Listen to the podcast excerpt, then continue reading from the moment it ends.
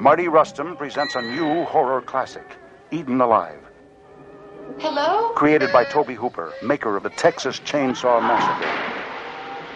Mel Ferrer, Carolyn Jones, Stuart Whitman, Who's there? Neville Brand. The most terrifying 90 minutes you ever spent in a theater. Eaten Alive.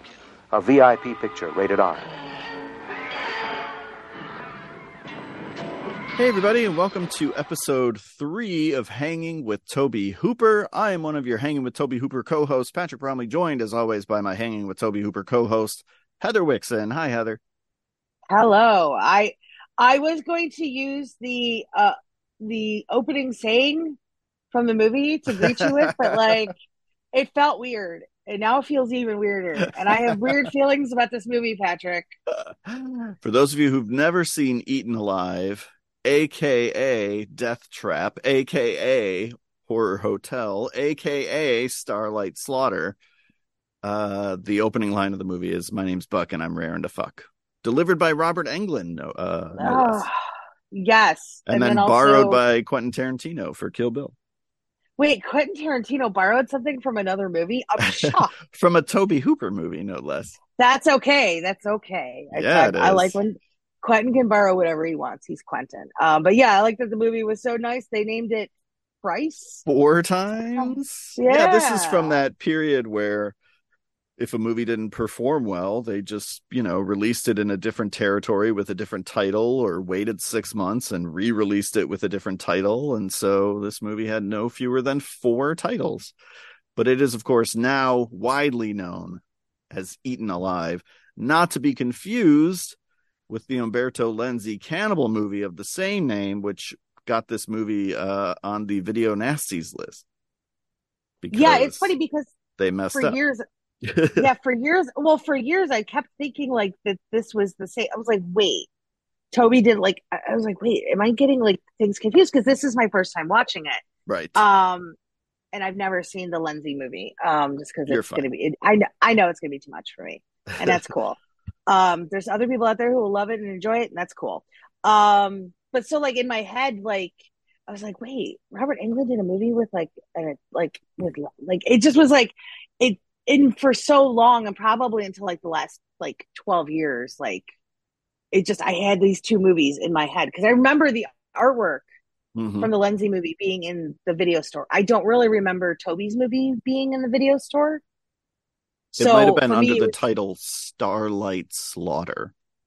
okay i don't even remember that to be honest i'd love to see I, I I should have I really wanted to to look up like the VHS covers to see if like the alternates and what they look like Yeah.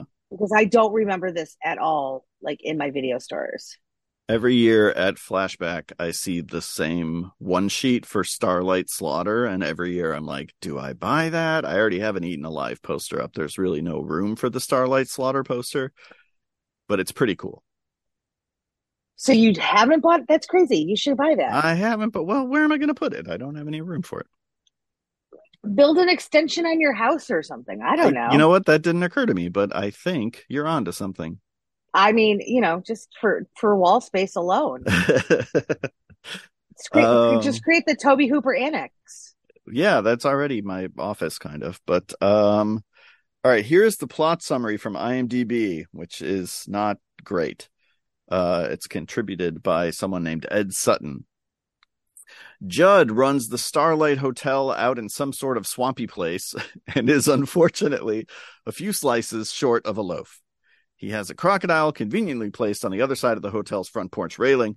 The croc will eat just about anything, as the hapless guests of the hotel soon find out. A reformed hooker, an unlucky family, and the father and sister of the hooker all suffer various rates of attrition as Judd tries to implement damage control. There's a lot to unpack there, but I'm not going to. I just want to say that I like the expression some sort of swampy place. Yeah, I mean, to be really honest, like, is this Florida or is this Louisiana? I'm guessing Florida. I think it's Florida. But then also there is another description on IMDb that says it's in rural East Texas. Oh, so does Wikipedia, actually. So So one of those Texas swamps. yeah, I'm like I I mean, I'm not super duper familiar with the intricacies of all of Texas, but I have driven from Florida to California Mhm. and made my way through a lot of part of Texas that like I don't typically take if I'm driving from SoCal to Austin. Mhm. I don't remember swamps, but I could. I mean, I guess maybe like towards the Arkansas ness of it. Like, I don't know, man. It's, It's not it's, not so much a swamp as it is some sort of swampy place. That's true. I mean, the to not be, you know, to to lose the specificity is, I think, is, is helpful. Because I also think too that adds a little bit of the unsettlingness of the movie because you can't really pinpoint it. Sure. So it feels like this weird fever dream of a place that you just you don't you can't find it on a map, but you don't want to ever end up there. If that makes sense. well, I'm super excited to hear your thoughts on this because this was your first viewing of Eaten Alive. It was. I. It was a lot to digest, if you will.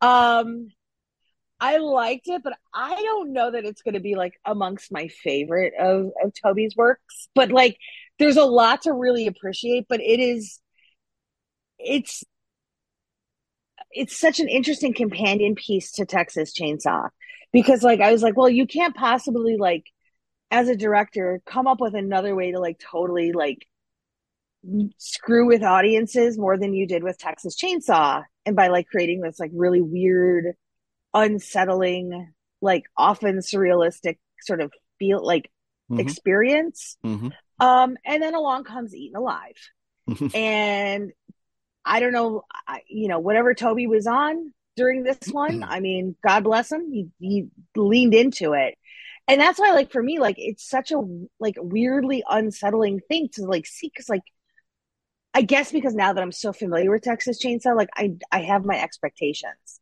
This was just like so in your face and it's like so many legends and like it, it was it was a lot of movie but i'm i'm good with that.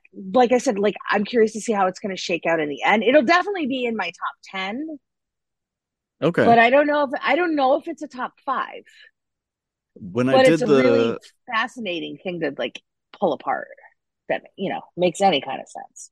When I did the um Tobe Hooper draft a couple of years ago, last year for screen drafts, uh, I was drafting with El- Elric Kane, and we were doing the top seven, and I got vetoed a couple of times because he wanted Eaten Alive in the top seven so bad, um, which I think is interesting. You know, I read some of the reviews of the movie, and almost all of them kind of ding the movie for not being Texas Chainsaw. And at the time, which is dumb well, at the time, I could kind of understand it, you know. So, the movie comes out in 1976, just a couple of years after Texas Chainsaw Massacre, and critics only have really, you know, because nobody's really looking at or talking about eggshells, so they just have the one movie to sort of compare to. And it's such a movie. I mean, it's this landmark of American horror, and it's one of the best horror movies ever made. And it's so upsetting and unsettling and scary. And so people are still reacting to Texas Chainsaw Massacre in the way that they're processing Eaten Alive. But a lot of the writing that I was reading was like modern day writing, stuff written after Tobe's passing, stuff written uh, on the movie's like 30th anniversary. And so many of these writers are still just saying, like, well, the nicest ones are saying it's not Texas Chainsaw Massacre. The the meanest ones are declaring it like fully incompetent. yeah that i don't buy um i don't i don't think this is an incompetent picture by any means because frankly like what they were able to achieve like because for example like you know i actually had thought that this was shot somewhere in texas because it's tobe and like you know he found like a real crazy weird dilapidated place to like center this whole story around.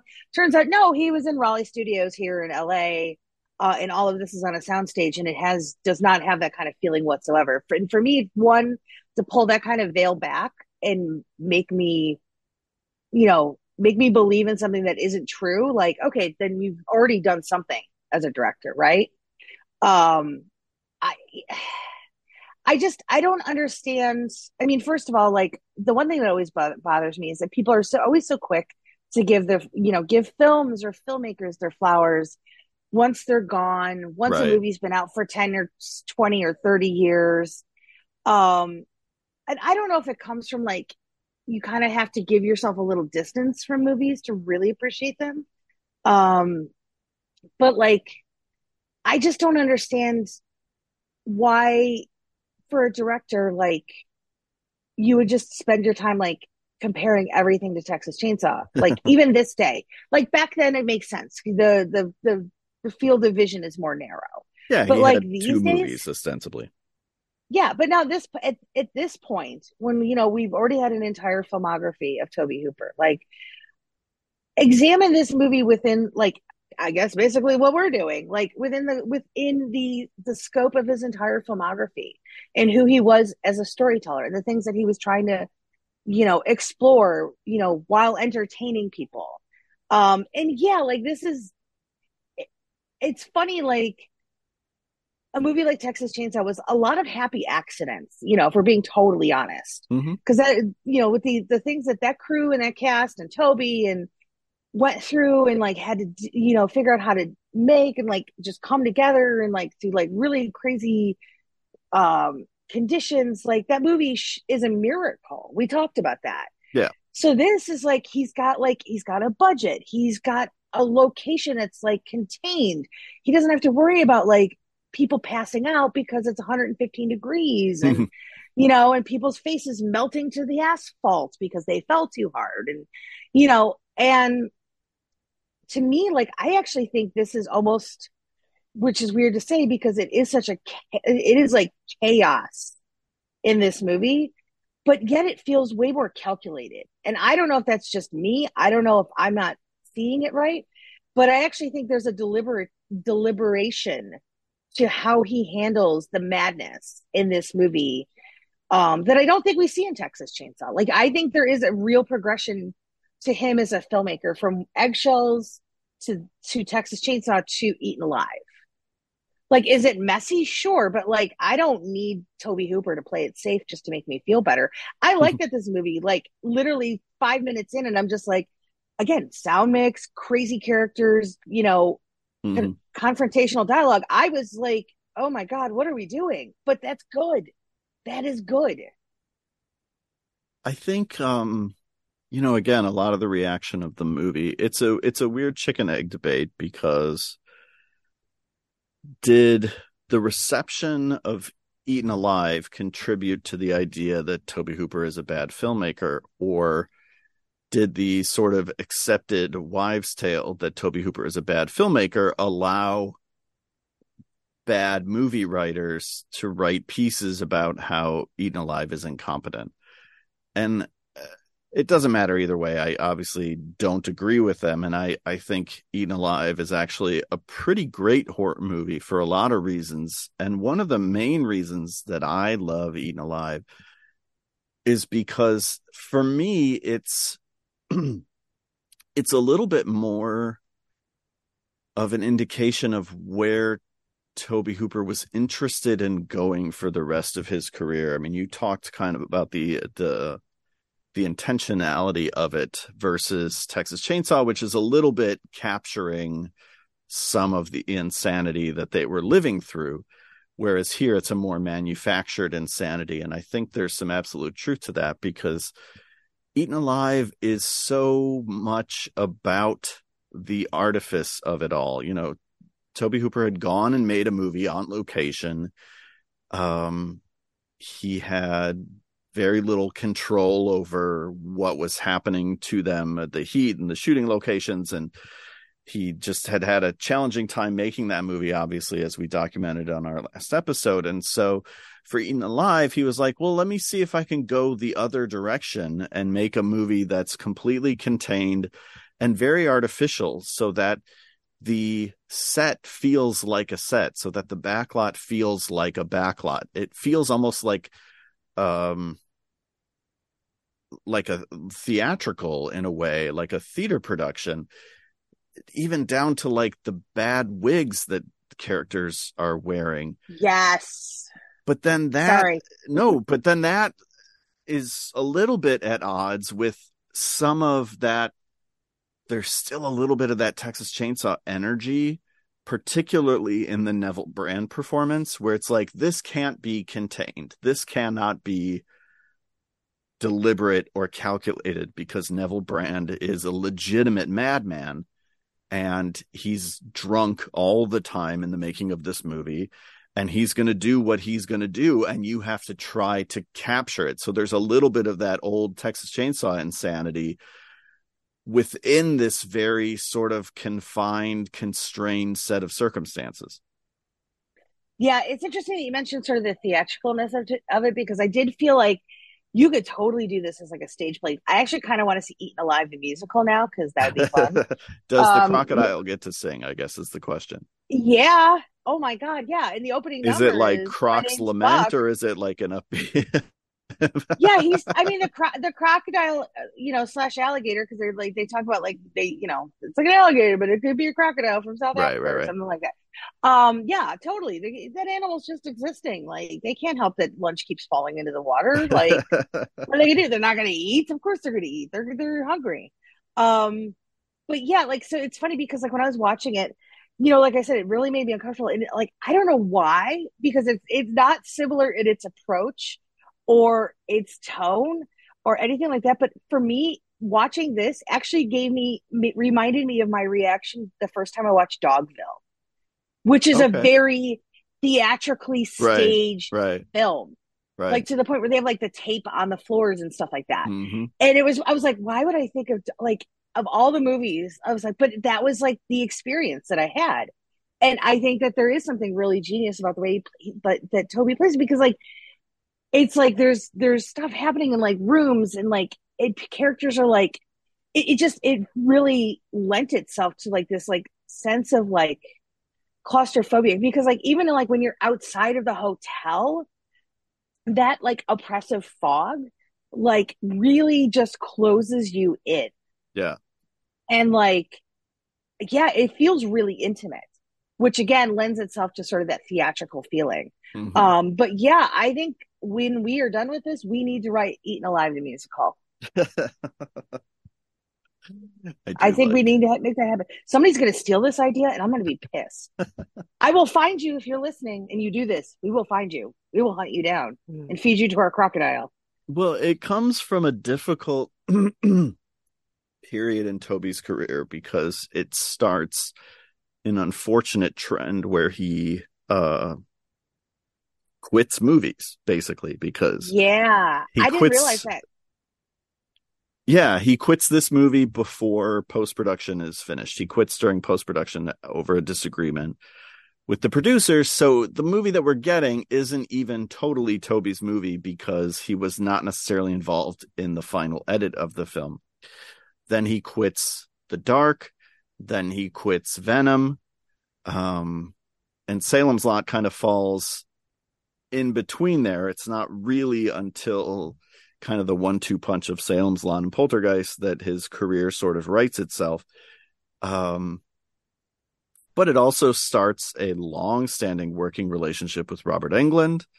Uh, William Finley, he gets his start with on this movie. Not that he works with William Finley too many times, not like De Palma did, but he does bring William Finley back for the fucking Marquis de Sade movie, the name of which I can't remember, Night Terrors. Um, which Robert Englund comes back for as well. So there are like he's starting to and Marilyn Burns returning from Texas Chainsaw to be in this movie. He's sort of starting to build the Tobe Hooper Tobe Hooper Tobe Hooper company of stock players. Yeah. Um. Oh shit! I was gonna say something, and I totally just lost the. No, that's okay. Was it about him quitting the movie? Yeah. Well, it's just interesting because, like, you know, I. It's not something that a lot of directors do, but it's funny because, like, I just realized, and I didn't know this, and it's funny because I know him. I didn't realize Tom Holland quit Child's Play before it was done. Oh, I don't think I did either. Yeah. Uh, which is really funny because like I did like these like big interview with him like uh when it was like the 25th anniversary of Child's Play like never talked about any of that And then as I was digging around, he got into a disagreement with David Kirschner about how the movie should be paced. He had Chucky in a way way more. There's a lot more extra scenes. The opening was different. And Kirschner was like, no, we're not doing that. We're going to, you know, it should be like Jaws. You should only see Chucky here or there. And Tom walked. Hmm. And you ne- never hear it. Like, I've never heard that until like recently. No, I never. Even from the either. man himself. Yeah, right. Even from the man himself. So, like, well, it went on to be a big hit. I don't think he's going to say like, "I'm not fully responsible for that." You know, he's going to take. Yeah, now he's like, it. yeah, now he's like, oh no, they made the right decisions, and I fully support them, and blah blah blah. Um, but yeah, so it's interesting because they're kind of from like the same era Era. of of talent because like at this point, like I think Tom is writing and acting, Mhm. you know, in the seventies. So he's Mhm. not like directing yet, but like he's he's in the mix. Um, so it's just interesting that like sort of this gener that generation of like filmmakers, they were okay with just walking away from a movie. Like, could you? Im- I, I couldn't imagine these days like where a director would just in post walk away from a movie. Like, does that happen anymore? Uh, I mean, we hear about directors getting fired. Uh, Justin Lin walked off of Fast X like a few days into production, Yeah, a little different, but not though, during you know what I mean? post, right? Yeah, Yeah, he hadn't shot an entire movie and then said like, "I can't do this anymore." yeah. I mean, I would anybody at that point, like with the fast movies, like if they're walked off at the end, I'd be like, I get it. It's Yeah, fine. right, for sure. I'm like, was it the point where the kids like flying through the air to get from car to car? Yeah, okay, I get it. So not that I, I it's look, it's super ridiculous, but I I really had fun with Fast X. I liked it more than nine, simply because Momoa steals the entire movie, and finally Vin Diesel, like we're not hinging on his like oh family, like you know what I mean. Like he's you know he's he's Batman, and he's finally got his Joker. Like that's cool. Do you think, as a result of the reaction to Jason Momoa's performance, which is largely in step with what you're saying, a lot of people were like, Momoa saves the movie, Momoa steals the movie, it's worth seeing just for Momoa. Will Vin Diesel insist that his character be like cut back in the sequel? I don't think he can. I think that's the problem. Is like I think he's in a he's in a corner. Okay. And that and the thing is like if Vin is smart, he'll understand that your hero is only as good as your villain. Mhm. And if you got a villain like that, then he needs to step it up and you need to give us a reason to give a shit Mhm. about Dom Mhm. and his family. Um but also I just couldn't believe and I'm sorry if anybody hasn't seen it, but I'm just going to say it, I can't even believe they got the freaking rock for a stinger. Yeah. Like so obviously some some beef was was quash, uh, quashed there between them. Yeah. And my heart is so happy. I feel like it's full circle. Although, can we just say Gal Gadot with a submarine was the most ridiculous? Like the kid flying out of the car was one thing, but when she showed up, I was like, "Oh!"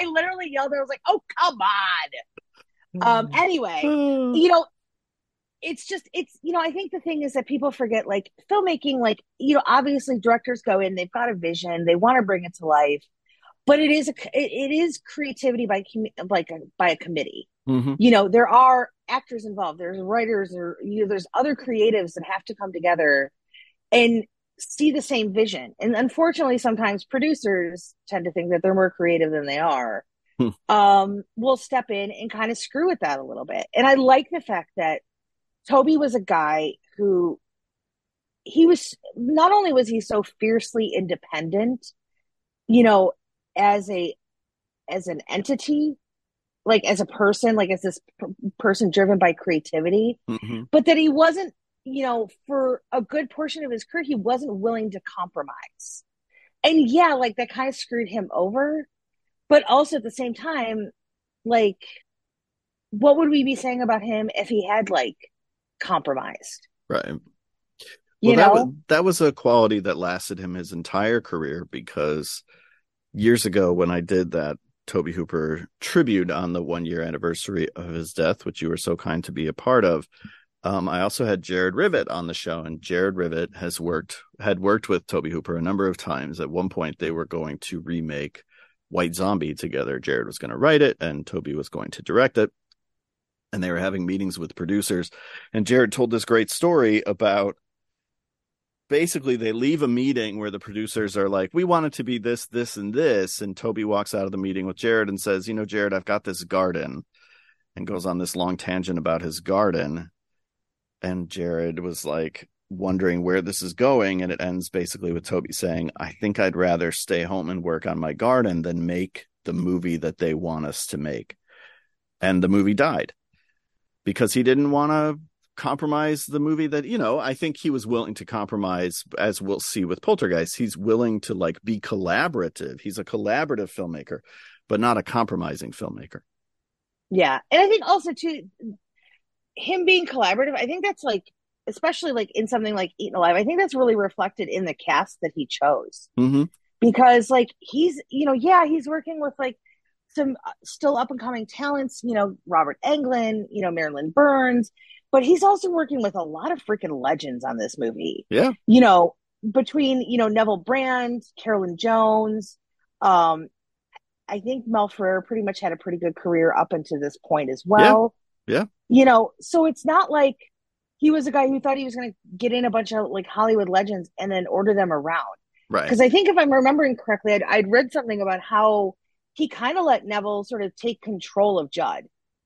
Like he had like, you know, obviously the script was written and he had ideas, but I think he just kind of let Neville run, run. And like, and you mentioned, of course, was kind of drunk all the time and that may mm-hmm. have, you know, influenced some of the performance, but it wasn't like Tobe was like, no, you can't do this. Because I mean, I think he trusted people who were as passionate about being creative as he was. And, you know, maybe they had their vices, but, you know, we all do, sure you know.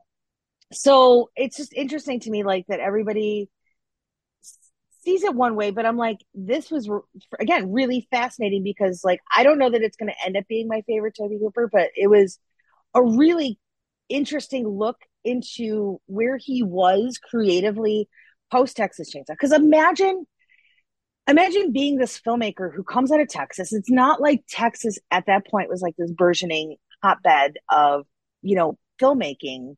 You know, thankfully over the years that's changed a little bit in Hollywood. It's not sort of just Hollywood elitism where like that's the only place you can make movies right um you know and i think I think coming off of something like Texas Chainsaw, which, you know, I guess I'm guessing that they probably were just happy that the movie got finalized, especially with all the other things that they had to deal with, uh, and that it actually got out into theaters and that people saw it, but that it became this whole phenomenon before horror movies were becoming a phenomenon. This is pre Halloween. Like Mhm. the only movie probably before this that had any sort of like traction the way Texas Chainsaw did was Psycho. Yeah. I mean, I know the birds to a degree, but like I think Psycho like really it was like that movie. And I think Texas Chainsaw became that movie Mhm. in the early 70s. So imagine that kind of pressure. Like you have to follow that up. Like what the hell do you do? You know, and doing it without like any sort of like studio system behind you. because like yeah like spielberg comes along and does jaws but like he's kind of set up at universal at that point Mhm. like it's a little less pressure you know he can kind of yeah i mean obviously he wants to do the best work he possibly can but he doesn't have, it's like he has a safety net Right. tobe's got not like you know tobe walked away where texas chainsaw with like nothing Right. but a movie that just basically exploded you know in its popularity Right. so what the heck do you even do with that? Like I couldn't even imagine trying to navigate that, especially in the filmmaking climate of the 70s. Like yeah, things were more open, there was a lot more independent stuff going on. The studios didn't quite have a stranglehold on on theaters and things like that the way they do now. But ultimately like you got to follow up probably one of the most influential movies, you know, horror or otherwise of the early 1970s. How the hell do you, you know, deal with that? right. Well, I I, think wouldn't. I, I, I, think wouldn't know what to do. I think that's why it's smart that he tries to go another way. I think there's a lot about Eaten Alive that tries to be scary in the way that Texas Chainsaw Massacre was scary because I think that's what interests Tobe Hooper as a horror director. You know, he's talked about how he's only interested in horror that goes for the throat. Um, a lot of his movies are sort of chronicling madness, whether it's a descent into madness or with Eaten Alive. I mean, we practically start at the point of madness and only get crazier from there because of the Neville Brand character. And so there are there are ways in which I think you can draw a straight line from Texas Chainsaw to Eaten Alive, but I also I think it's really interesting that it, at least in the construction of it and the making of it, he decides to do something very, very different. Uh, because I think he knows, you know, like I can't, that particular brand of lightning is not going to strike twice. And I would be foolish to try to top myself in that way. I need to, I need to zig, you know, where people want me to zag. And I know Eaten Alive is probably destined to remain a curiosity in Tobe Hooper's career. It's one of the movies that like only the diehard fans and some more curious horror fans have even seen or heard of. Uh, but I think it's an absolutely fascinating look at like his own personal reaction to Texas Chainsaw and in predicting the future of where his career would go because I think he's way more interested not in the type of horror because as I said the way that he approaches horror is similar in both movies and would continue to be similar throughout his career. But in terms of the sort of artificiality of it all uh the kind of obvious let's put on a show um letting you know that it's a movie, that kind of a thing. I think he's way more interested in that than in the kind of cinema verite of Texas Chainsaw. No, I totally agree. And I think it's interesting too that you mentioned like the wigs and stuff because for me, so like maybe I don't know if I missed something. Like, you know, obviously Roberta Collins was wearing a wig, yeah. you know, when she's playing Clara in the movie. Not yeah. that it was a, a plot point with her character, but I thought it was really interesting how um, Marilyn Burns' character is wearing a wig and then takes it off, and it's like an it's a horrible like I mean it's interesting to see her with dark hair, yeah. but it's like when you, you see like her gorgeous hair and you're like, why are you doing like was, was there was there a, was that, yeah was that like a fashion thing in the seventies that women just wore wigs? I have no idea.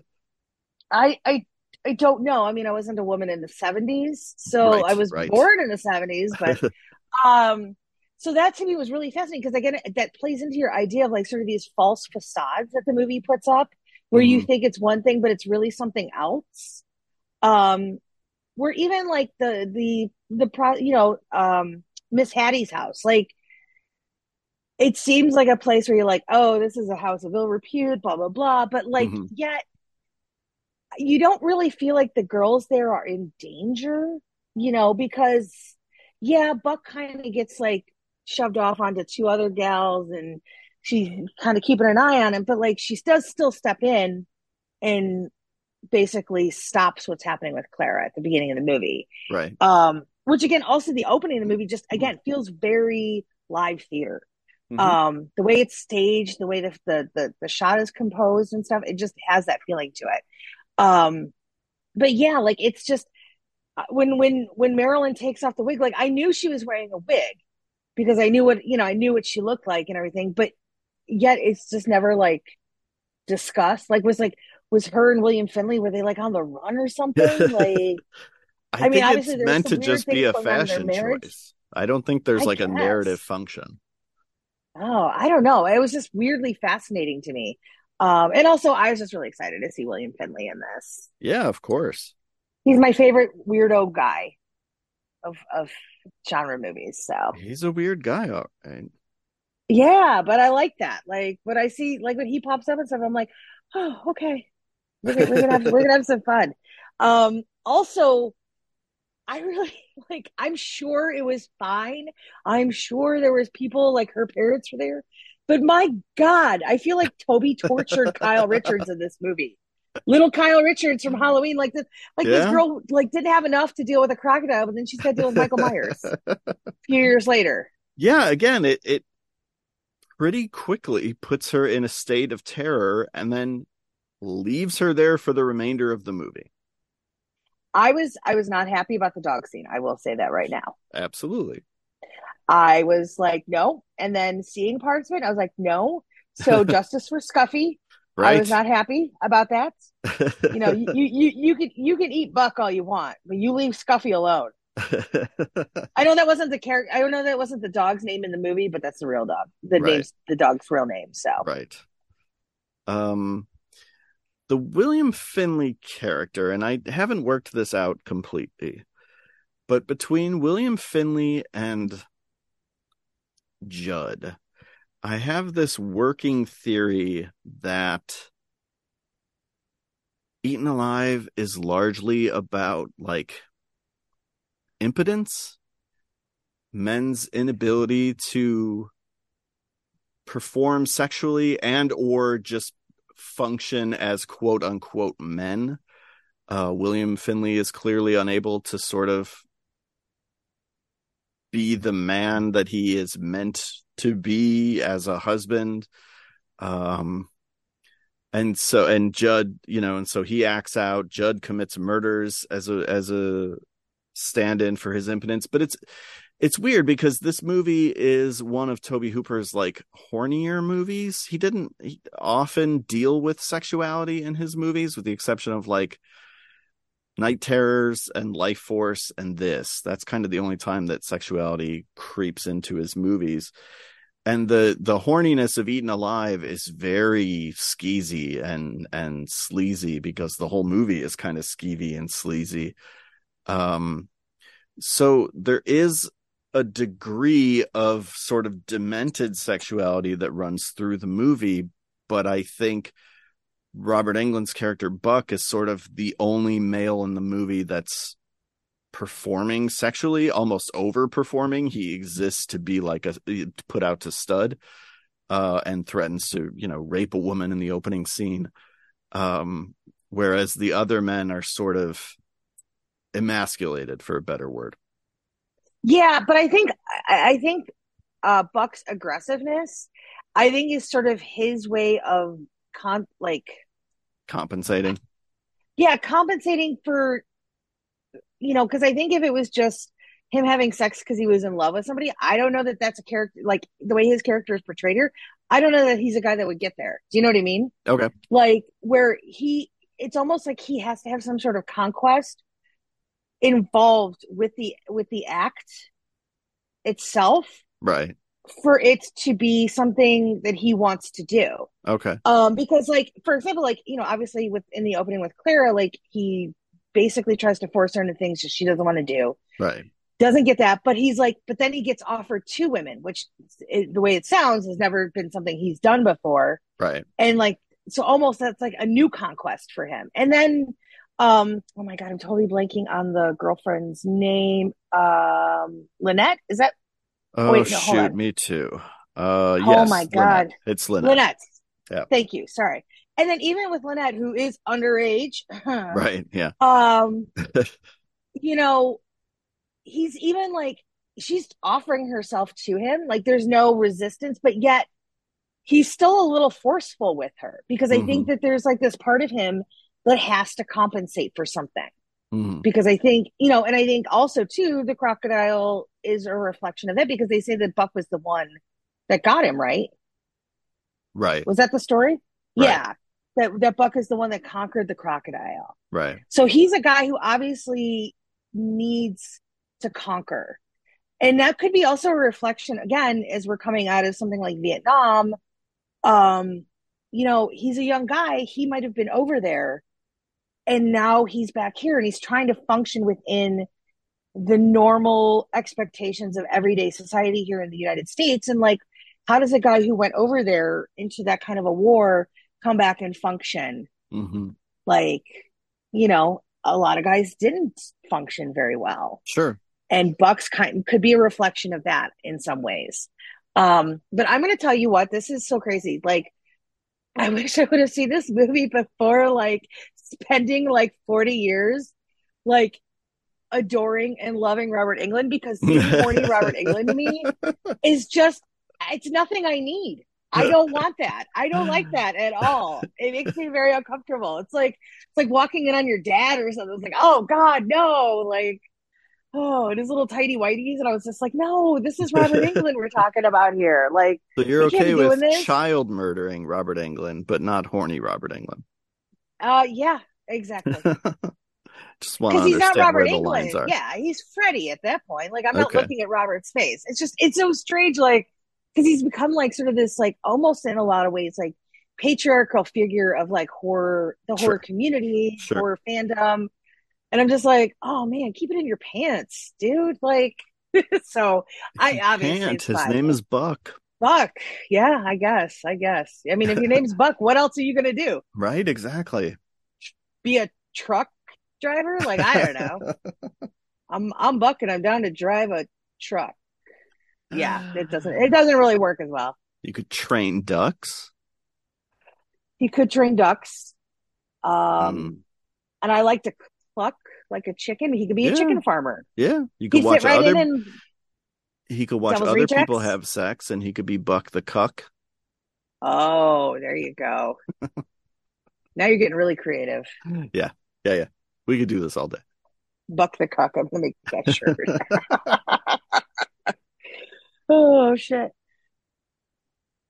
He's That great in this uh, movie, though. Um, He really is. Was this because I I know this was super early in his career, but was this like his first real film role? I don't think so. Uh, but I know it's very early. Hold on, I'm looking it up. I have to scroll through 700 credits first. Buster and Billy is technically first. He's got a handful of Yeah, fairly feel like is substantial parts uh, okay. before Eaten Alive. Because even in Stay Hungry, he's got a decent role in Stay Hungry. Like Hustle, which I just saw for the first time, he shows up at the end, he shoots Burt Reynolds, and that's it. Um, Okay. but like Buster and Billy and Stay Hungry, he's got you know decent sized roles, and then Eaten Alive, obviously. Um, he doesn't have another like big role really until uh fucking Big Wednesday a couple years later. Interesting. Okay. Yeah, I haven't seen uh Buster and Billy. I feel like Um, Stay Hungry is something, but like I don't know because that was was that, that That's wasn't Jeff Bo Bridges, and Sally Field Okay. and Okay, Arnold I was like, for some reason, I was like, all right, because I was like, wait, that wasn't Bo Bridges. That was No. you. Okay, um, that I feel like I have seen, but I think I was young. It's the like Um, bodybuilding romance movie. Yeah, yeah, yeah. Because I think Yeah. because uh, everybody went through like an Arnold phase in Yeah. the eighties, where it was like Conan was on repeat, and then like you'd find like these weird movies that he'd pop up in, and like, oh, I'm still um, in my Arnold phase. who isn't? I mean, come on. Um, how was Buster and Billy? Was that cool? Was it good? Uh, yeah, it's decent. I mean, I, I saw it a couple years ago, so it was interesting because he talked about it a lot. I feel like in the, I can't remember if it was in the documentary or if it's on an episode of Postmortem that he did, but he talks about his process. I feel like lot. that's. A, I feel like that's something he would talk with Mick about. okay. Yeah.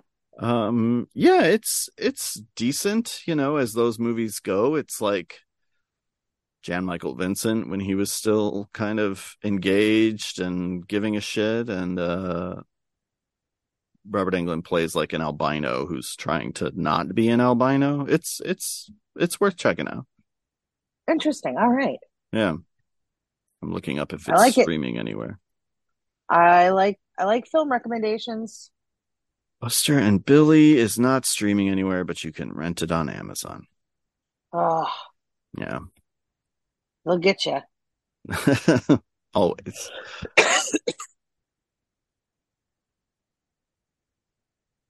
Um, and it looks like a Blu-ray exists, but is maybe out of print. So never mind. Oh. Yeah. Oh, geez. They don't want you to see this movie. Oh, now I want to see it even more. exactly. The forbidden fruit. Yes, the forbidden fruit of Robert Englund. Oh, geez. so complicated, those feelings. Only Lynette knows for sure. That's true. Um, that is true. Yeah, it's cool to see. I forgot that it was Kyle Richards uh, under the porch in this movie because not only is she, you know, famous for being in Halloween and going on to, I think, be like one of the Real Housewives, she's maybe my favorite part of like Halloween Kills. Uh, Yes. she's not in Halloween Ends very much. I know she shows up for like a scene, but I think she's one of my favorite things in Halloween Kills. Sorry, somebody just knocked on my door. Yeah, Apologies. no Um, worries. Yeah, it's it's funny because I know she's talked about it like recently when she came back into the fold for Halloween. hmm Um, how um like working on Halloween itself like traumatized her. She never watched the movie, like, or she was at the premiere and like had to leave because she was like so traumatized by it. Wow. And Utah, come on now. Tell oh everyone gosh, that's a tell everyone that's a crocodile. Yeah, it's a crocodile. If you don't quiet down, he's gonna get you. Utah, I'm serious. No, I'm not saying feed the dog to the crocodile. I'm saying it's the crocodile that's barking. Oh, oh, the crocodiles bark. I mean, ours is gonna sing, so that's good. Good point. Um, but yeah, I think she talked about like how like during you know the Halloween premiere she had to like leave because she was so freaked out and like only had recently really sat down and watched the movie. But to me, I'm like, it seems like making this movie would be way more traumatizing because Definitely. there's like a even with even though it's an animatronic crocodile, uh, I believe created by Craig Reardon. Mhm. Um, like that's still got to be pretty intense for like a little kid, and she's in like this really confined space for like half the movie, yeah. if not more so, almost. Yeah. And like, and you have to have a scene where like she's watching a dog eaten by a crocodile, and you're like, what? Like, even though it's fake and it's movie magic, still like. When you're that little, can you process that? But somehow Michael Myers was scarier. So that's got to Right. say something, I guess. that is that is kind of weird. What do you Yeah, think she really of the uh what do you think of the score by Wayne Bell and Tobe Hooper? I liked it. It was really again, it's it was really weird and added to like this sort of aura that the movie has. Aura. Um, it was interesting because I didn't realize aura is that her new era, era, era, and aura. Um, because I didn't realize like that he did the he did the score for this, um, which sort of puts him ahead of somebody like John. Well, no, because I think Carpenter did what you call it. I'm trying. Uh, Dark Star was right around this time, I think. Uh Either way, it was Dark Star's a couple years earlier and he did do the music for that. yeah. Dark Star Um, comes out the but- same year as Texas Chainsaw. Oh, okay. I couldn't remember if it was. I thought for some reason I thought it was. No, because it makes sense. Because then he did whatchamacallit before uh, Assault on Precinct Thirteen. Yeah. Before Halloween. Yeah. Okay, Yeah. so that makes sense. So it wasn't exactly like the precedent had been set for directors to start doing their own scores. hmm So it's kind of interesting to me that Tobe was like, "No, I want to do this," but I think that's also again showing how calculated he was being. Like Mhm. again, when you talk about like people saying how he was inept and this, you know, movie's a mess and stuff like that, I'm like, yeah, but that score feels really like intrinsic to the things as they're happening hmm in a way that really like heightens them, you know, and again, it wasn't exactly like directors back then were all just like, yeah, I'm gonna make some music. It wasn't like Bob Clark was like making Black Christmas and like, yeah, I'm gonna I'm gonna go do the score. Why not? Right. Um, you know, so it's it's that I thought was really fascinating. And I liked it. Has it ever been like formally released? Not that I. Yeah. Okay. Yeah. Oh, maybe Um, maybe it would be nice if somebody could get in on that. Yeah, it's like it's a weird like I would want it obviously as an artifact, as a piece of like Tobe Hooper history, but I can't see myself really listening to it because like the Texas Chainsaw score, it's very dissonant put it and on- discordant and it would just be upsetting to listen to. No, you put it you put it on outside your house on Halloween when trick or treaters come That and really would, mess with them. that would be the function of it. Yeah. Yeah, totally. It's funny because like, you know, I love the score for Gremlins. Yeah. Like that will always stick in my head. But there are so many moments of that movie that the score, it's like the is Yeah. like so disturbing to listen to. Like because we have the I think it was was it Mondo that put it out years ago? Sure. I think it was Mondo. Um, and I remember like, oh sweet, we've got Gremlins. I'm gonna put this on. It was December, perfect. And like you're hearing like all the fun stuff, and then you're like, you're like, and you're like, it's like cats are screaming at you in your house, and you're like, what is going on? And I still had cats, so it was even weirder. Um, and like they're looking at me, I'm looking at them. We're both we're all looking at the record player, like I don't know what's going on right now. Um, but I actually kind of like I like that kind of stuff. Like I think it's like I will always listen to the Gremlins soundtrack. Like yeah, I want to hear the dee, dee, dee, dee, dee, dee part, but I also want to hear the cat screaming too. So I'm a weirdo. I put on the Black Christmas score at one point, and it uses like it's the, the soundtrack also has like Uh-huh. audio from the movie.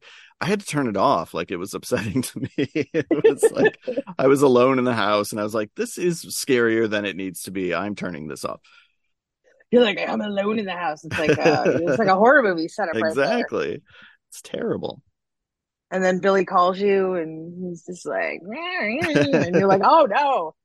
That would have been perfect though if Erica had called you like while she was out and was messing with you, and you're like, and Oh, Getting all Billy on you. terrifying. Terrifying. um, Tobe Hooper only wrote one more score for his movies, and it was for Texas Chainsaw 2. I think it's the only other time he's credited as a composer on one of his movies. oh, interesting. Huh. Yeah. I wish he would have done it more. Uh, he has a very interesting approach. But again, I think it's I, I think that's kind of fascinating to me because I think that's I think that's one of the things I always loved about John Carpenter too, is like how he was a guy who had like a vision, but also sort of this audio sensibility to him Yeah. as well. And just showed you like how complete like the creative process is like when you're creating a film, like it doesn't just end with what you see on, on the screen. Like there's so many other things and like that help bring that vision, you know, enhance it and bring it to life and things like that. Um so yeah, that would have been cool if Tobe would have been able to do that more.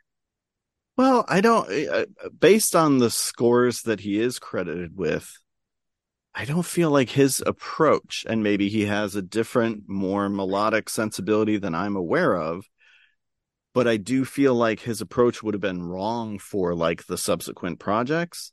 And part of that is No, I mean I wouldn't want to listen to him do Salem's Lot. Right, exactly. Like But the Mangler, I mean, maybe, yeah. let's have some fun. It's the Mangler.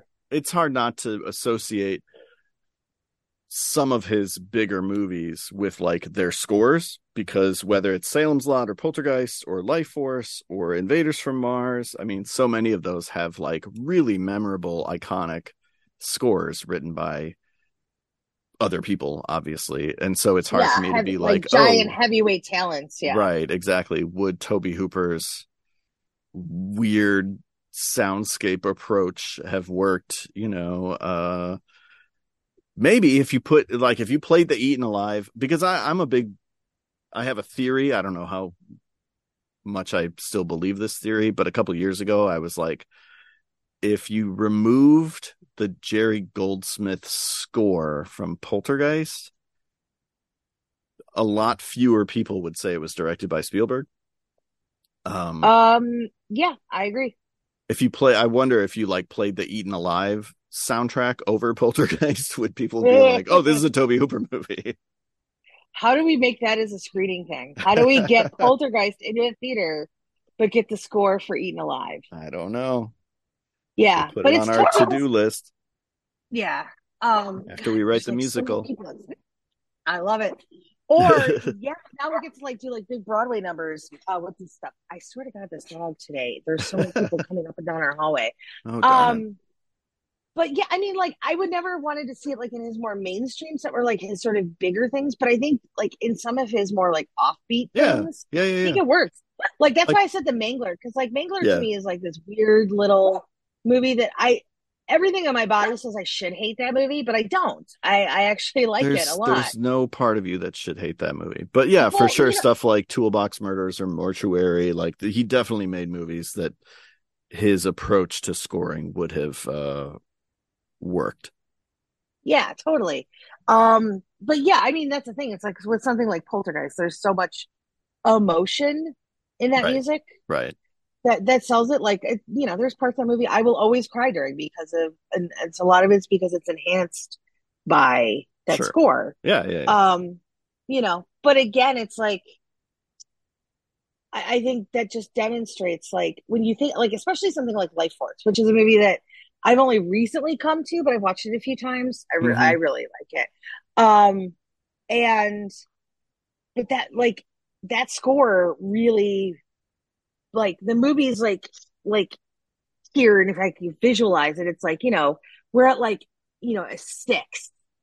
And then the score comes in and you're like right up like it's just it enhances certain aspects of that movie so well. Yeah. That like I don't know, just sort of transports you in different ways. Um, I don't know if that's even making sense, and I'm like rambling at this point, but there's just something to be said for appropriate music working in favor of material and tone and approach Mhm. and a director's vision as opposed to one that's just simply there to like fill in some gaps because I Mhm. feel like there's a lot of scores these days and there's a lot of amazing you know modern composers working these days but there's a lot of times where I just feel like music just is sort of in certain modern horror movies just to sort of fill the void I don't feel Sure. like it's doing much to Right. push what you're seeing on the screen it's just there to sort of complement it but without actually enhancing Yeah. but I don't want to get any hate mail from horror fans, but you know, there's a, I mean, there's a lot of great. I mean, something like *Malignant*, like that score was working some overtime, which made that movie even like more banana pants than it Sure. was. sure. Um, you Was know, that Joe but I Bishara even, that did that one? yeah, Joe's Okay. good at that. Yeah. Um, but then there's like, and I don't, I don't say this as a bad thing, but like something like Megan, like the score, not the the fun songs that pop up in it, but the score, it's there, it's good, but it's not doing much else. Yeah.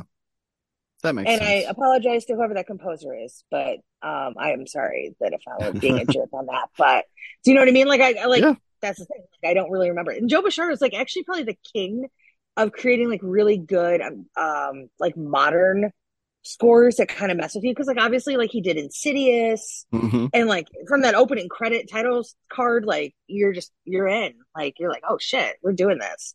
Um because you know he's worked with Wan a lot um and a lot of other a, a lot of other folks as well. Um I think he's even done both of the Aquaman movies now too. Really? which is kind of cool. Yeah. Um so I think his family's like royalty in like a different country. Weird. Yeah, I went to his. I was at his house once when we were shooting behind this, or we were shooting uh, interviews for Devil's Carnival, Okay. and it was really strange because it was like there was a lot of mannequins around the house, and I Oh, was boy. like, "Oh my god!" I was like, "Does Joe Spinell live here? What's happening?" Oh, Um. Yeah, um, he's so nice though. He really is. He's he's genuinely a sweetheart of a person. But it was just like oh, there's a lot of mannequins looking at me right now. I'm just Um, but yeah, it's he's. I would say he's one of those guys. Him and like Bear McCreary. Mhm. Um, and then is it Johannes Johannesson that Yeah. he passed away Yeah. um a few years ago? He was man, yeah, he, he was was awesome. great. Yeah. Like sure. the stuff that he did on freaking, I mean, Arrival and Mandy. hmm Uh, there was something else that I really loved. Um, yeah, it's just like there's something when you there's there's there's a lot of great composers working, but there's certain ones where you're just like, oh yeah, when this guy's doing it, like Disasterpeace is another one. Yes. So, and definitely. speaking speaking of, did you did you hear about the sequel that got announced a few weeks ago? Just that there is one. Yeah. Yeah. I'm so excited to be on the outside for that one. That's what you do when your follow up is not a hit. Yeah. So, you, go, you um, go back and do it follows too. yeah, yeah, yes, you do. So, I hope it's good. I hope it's good. Um, it has a great score, though. That's a great score. Love that score. That's kind of, yeah, other than the opening scene and the score and just the dumb things that the characters do, the score is probably the thing that I remember the most about that movie. So, Yeah. but Yeah, yeah, I mean, I it's it would have been fun to see Tobe branch out a little more, but I like the fact that I mean, it makes sense that he did Texas Chainsaw too because that just like seems like so perfect. Yes. And it's probably So- like the most melodic of all his scores, even though it's not particularly melodic and is kind of like, oh, this is the sound you hear when you go crazy. Uh, Yeah. Which is what that movie is about. What most of his, you know, horror movies tend to be about is sort of like being pushed past the brink of madness. Um, Do you? I, I wanted to ask. uh, Maybe I'm reading into this. Do you feel like that was?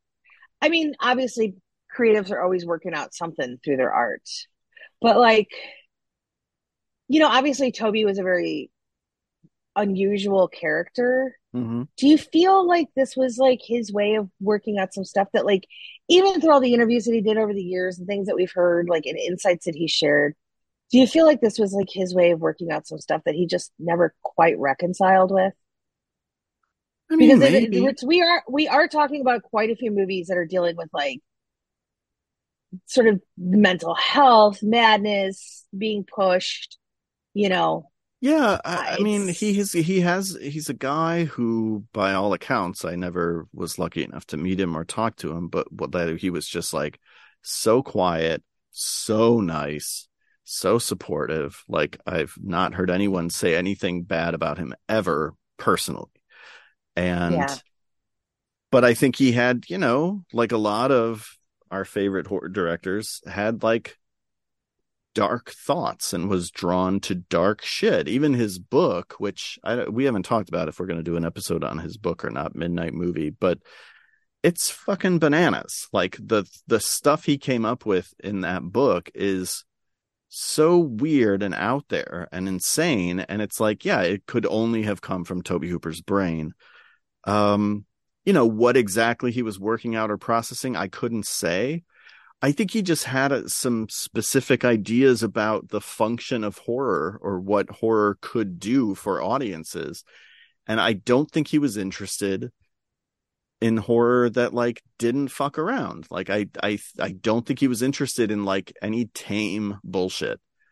Um he wanted his movies to go there and for the most part they do Yeah, and I think also too, especially during like this phase of his career, um, you know, it feels like he's really pushing in ways that we, you know, we don't see later. Like we don't see, like I wouldn't, you know, watch if I was like some rando and watch Eaten Alive and be like, well, that's obviously the director of Poltergeist. Although there are some visuals yeah in Eaten Alive that do feel very reflective of Poltergeist. But you know, the thing is that people kind of forget is that like uh, directors evolve. Like it's not like Mhm. Wes Craven spent his entire career making the Last House on the Left movies, right you know, and that's good. That's that you know you want to grow and change and evolve as a creative person. Um, but I'm I'm just curious, like at this point, like in his career, like you know, dealing with all the bullshit that he had to deal with on Texas Chainsaw, you know, sort of still being on the outside of everything, you know, being in Texas and stuff. Like if he was just like, okay, although I think he might have moved to LA at this point. I can't remember. Uh, i don't know exactly when he yet. moves to la right obviously the movie is shot in la but i don't know if he's living there yet Because they, I- yeah, because I read like an interview that he did where they talked about how he wanted to actually shoot uh most of the exteriors for this in um I think it was Amarillo, Texas, but it was too expensive to travel. So I'm like thinking to to myself, well, if you're already based in Texas, like I don't feel like it'd be that expensive. So I'm almost wondering if he was, you know, he had some hype around him for Texas Chainsaw right and maybe that's when he started to transition over because I don't remember I forget which exactly which year he started to like get in with Friedkin. I feel like it was like after this. Okay. I I don't know. I'd have to watch that uh interview with the two of them. Yeah, I also read it somewhere too. Like I've I've been I, whenever we do these, I, I've been really trying to like pull different interviews and stuff. Yeah. just to kind of get like a bigger picture of who he was and everything. Mhm. Um, but I feel like I know it was pre Salem's Lot that he met with Friedkin, and that's when their friendship started. Yeah. So I don't know if it was like at this point or not. Um, but yeah, so I, I think that was like so I'm I'm guessing he may not have been still in Texas at this point. If they were worried about like them having to go back to Texas to shoot. Right. Because like, you know, if you're in a state like and it's your state, you know, like you got you got friends, you got ways of making things work, right?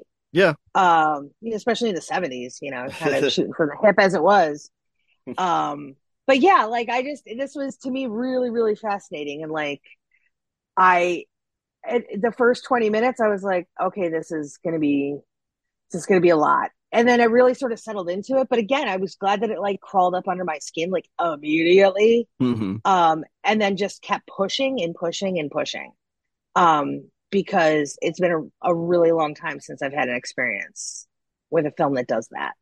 Oh, that's great to hear. I'm I'm glad that Yeah. this that the podcast gave you sort of the the excuse to finally check this movie out.